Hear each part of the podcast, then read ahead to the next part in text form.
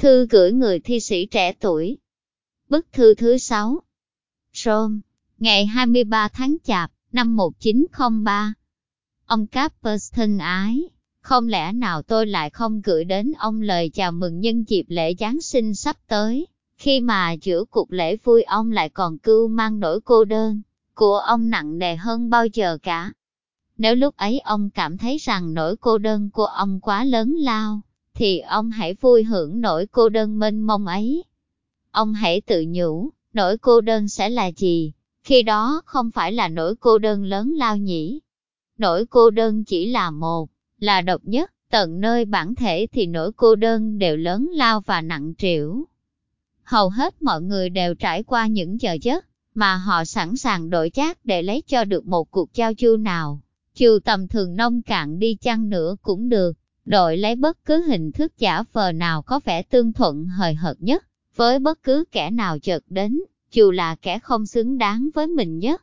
Xong có lẽ những giờ phút cô tịch kia chính là những giờ phút mà nỗi cô đơn của ông được tăng trưởng cao lớn và sự lớn mạnh kia, thì thực là đau đớn như tuổi lớn của trẻ con và trầm buồn như trời sắp lập xuân. Xin ông đừng trộn rộn.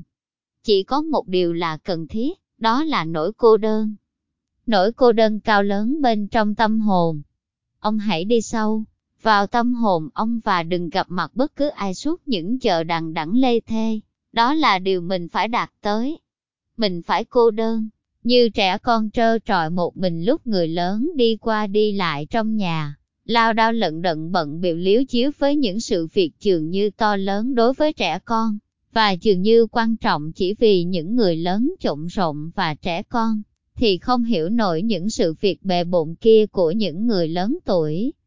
Một ngày nào đó, khi mình chợt thấy rằng những lo âu trộn rộn của người lớn quả thực là xót xa cơ cực, những công ăn việc làm của họ thì nguội lạnh và không can hệ gì với đời sống. Lúc ấy là lúc mình khó lòng không nhìn họ như trẻ con nhìn họ, nghĩa là một cái gì xa lạ hẳn người đời, một cái nhìn từ tận lòng thế giới riêng biệt của mình, tận nỗi cô đơn bao la, một nỗi cô đơn đồng thời cũng là sự lao tác, thuận vị và thiên chức. Tại sao mình lại chịu đổi cái vô tri khôn ngoan của trẻ con để lấy sự cạnh tranh? và rẻ rúng thị phi bởi vì sự vô tri kia chính là thuận chịu cô đơn, và cạnh tranh sự rẻ rúng thị phi kia chỉ là những cách lối tham dự vào chính những sự việc mà người ta không muốn biết tới. Ông thân ái, xin ông hãy áp dụng những tư duy của ông vào thế giới nội tâm, mà ông cưu mang trong hồn, hãy gọi dạy những tư duy này như sở vọng của mình. Nhưng dù đó là hoài niệm về chính tuổi nhỏ của ông, hoặc về nhu cầu say đắm của việc thể hiện thành đạt đời mình, thì ông hãy tập trung tinh thần vào tất cả những gì bừng dậy trong hồn ông. Hãy để tất cả những cái ấy vượt lướt qua trước tất cả những gì ông quan sát ở thế giới bên ngoài. Những biến cố nội tâm của ông rất xứng đáng thụ hưởng tất cả lòng thương yêu của ông.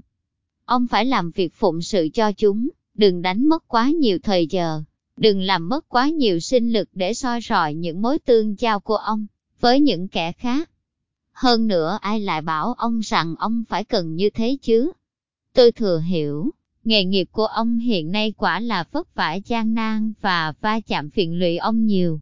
Tôi đã đoán trước những lời kêu than của ông, tất nhiên ông sẽ kêu than. Chờ thì ông đã kêu than rồi, tôi không làm thế nào trấn an ông được. Những gì tôi có thể làm được là chỉ khuyên ông nên tự vấn. Không phải tất cả nghề nghiệp đều như vậy sao? Nghĩa là đầy mọi yêu sách, chống trở đối nghịch lại với nhân thể. Dường như thấm nhiễm đầy lòng oán ghét của những kẻ đuối lý các cổng, trước bổn phận trơ trọi. Sinh phận mà hiện nay ông phải chịu quen thuộc không hẳn là nặng đầy những công thức ước lệ, những thành kiến lỗi lầm hơn là bất cứ một sinh phận nào khác. Nếu có những người nào đó dường như có vẻ bảo toàn được sự tự do, thì không ai có đủ những khai vực kích thước cần phải có, cho những sự việc vĩ đại làm thành đời sống trung thực nhất. Song con người sống, với nỗi cô đơn chính là một sinh thể như thuận theo những lệ luật sâu thẳm nhất của đời sống. Và mỗi khi con người cô đơn này bước ra trong buổi rạng đông đang bừng dậy, hoặc mỗi khi hắn ngước nhìn vào đêm tối đang rơi xuống, Giờ phút tràn đầy những nước nụ đơm trái này, nếu hắn cảm được những gì đang thành tựu trong đó, thì lúc ấy hắn lột bỏ tất cả mọi sinh phận điều kiện, giống như một người đang sắp chết, mặc dù chính lúc ấy là lúc hắn đang bước vào đời sông chân thực nhất. Về những nỗi khó khăn gian nan của binh nghiệp, hỏi ông Capers thân ái, ông cũng sẽ gặp những khổ nạn ấy trong tất cả nghề nghiệp nào khác. Dù ông đã tìm mọi cách để tạo ra giữa ông và xã hội những mối tương giao uyển chuyển và thoải mái, xa cách hẳn tất cả nghề nghiệp thì ngay cả lúc ấy ông cũng cảm thấy không tránh khỏi cảm giác đàn áp đè nặng trong tâm tư mình. Ở đâu rồi cũng như thế, nhưng đó không phải là một lý do để bùng chồn ấy nấy và buồn rầu sầu thảm.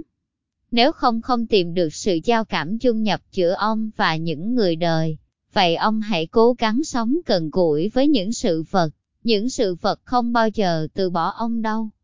Những đêm tối khơi vơi vẫn còn đó kìa, những cơn gió lay động lá cành vẫn còn đó kìa, những cơn gió chạy ri một y băng qua trên những cõi miền hung nút.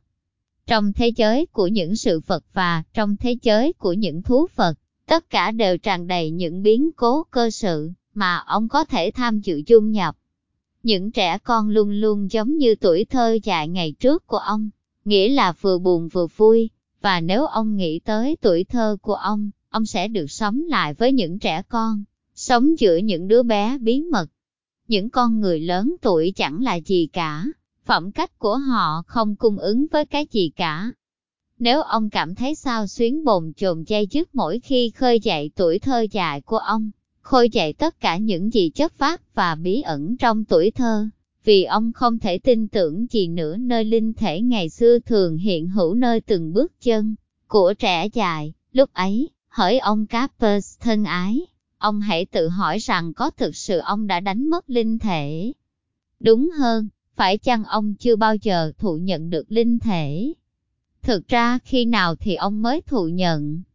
Ông có tin rằng trẻ thơ có thể ôm giữ linh thể trong tay nó, linh thể mà con người trưởng thành cưu mang với đầy khốn khổ cơ cực, linh thể mà trọng lực đè bẹp kẻ già nua tuổi tác. Ông có cho rằng kẻ nào đã thụ nhận được linh thể rồi có thể đánh mất linh thể, như người ta đánh mất một hòn sỏi. Ông không nghĩ rằng kẻ nào đó đã thu nhận linh thể chỉ là dễ bị linh thể đánh mất, nhưng nếu ông nhận rằng linh thể đã không hiện hữu trước ông, nếu ông linh cảm rằng Bryce đã bị lừa bởi tình thương của ngài, cũng như Mahomet đã bị lừa bởi tính kiêu ngạo, nếu ông cảm thấy kinh hãi ngay trong giây phút chúng ta nói về linh thể, cảm thấy linh thể không hiện hữu, thế thì làm thế nào ông cảm thấy thiếu vắng linh thể như thiếu vắng quá khứ, vì linh thể chưa từng hiện hữu, và tại sao ông lại tìm kiếm linh thể như là ông đã đánh mất linh thể?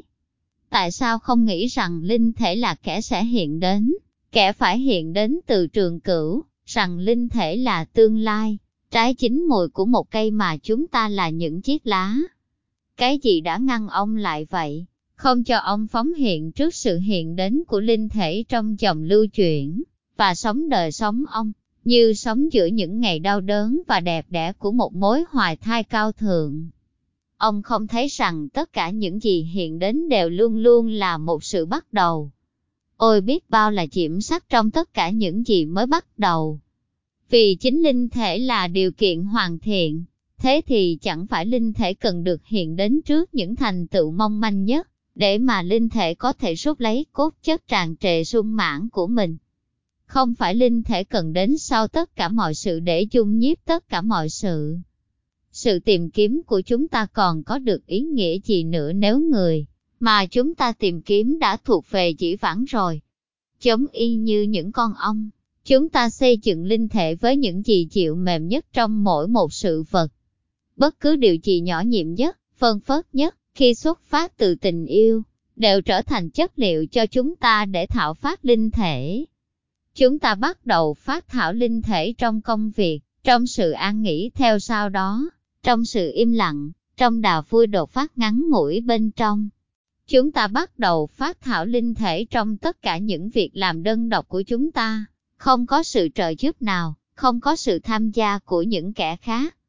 chúng ta sẽ không biết được linh thể trong cuộc sống của chúng ta, như những tổ tiên của chúng ta cũng đã không biết được linh thể trong cuộc sống của họ. Tuy thế những sinh thể của chỉ vãng vẫn sống trong chúng ta, trong tận đáy lòng của những khuynh hướng chúng ta, trong nhịp đập của dòng máu chúng ta. Những sinh thể ấy là cử chỉ thoát từ sự sâu thẳm của thời gian. Vậy thì cái gì có thể tước đoạt mất niềm hy vọng của chúng ta rằng một ngày nào đó, chúng ta sẽ được sống nơi linh thể, vượt ra ngoài tất cả mọi giới hạn ngăn cách. Hãy làm lễ Giáng sinh, ông Capers thân ái, trong niềm cảm hoài thánh thiện. Để mà khởi sự nơi lòng ông, phải chăng linh thể cũng sẽ cần tới nỗi sao xuyến ưu tư của ông trước đời sống.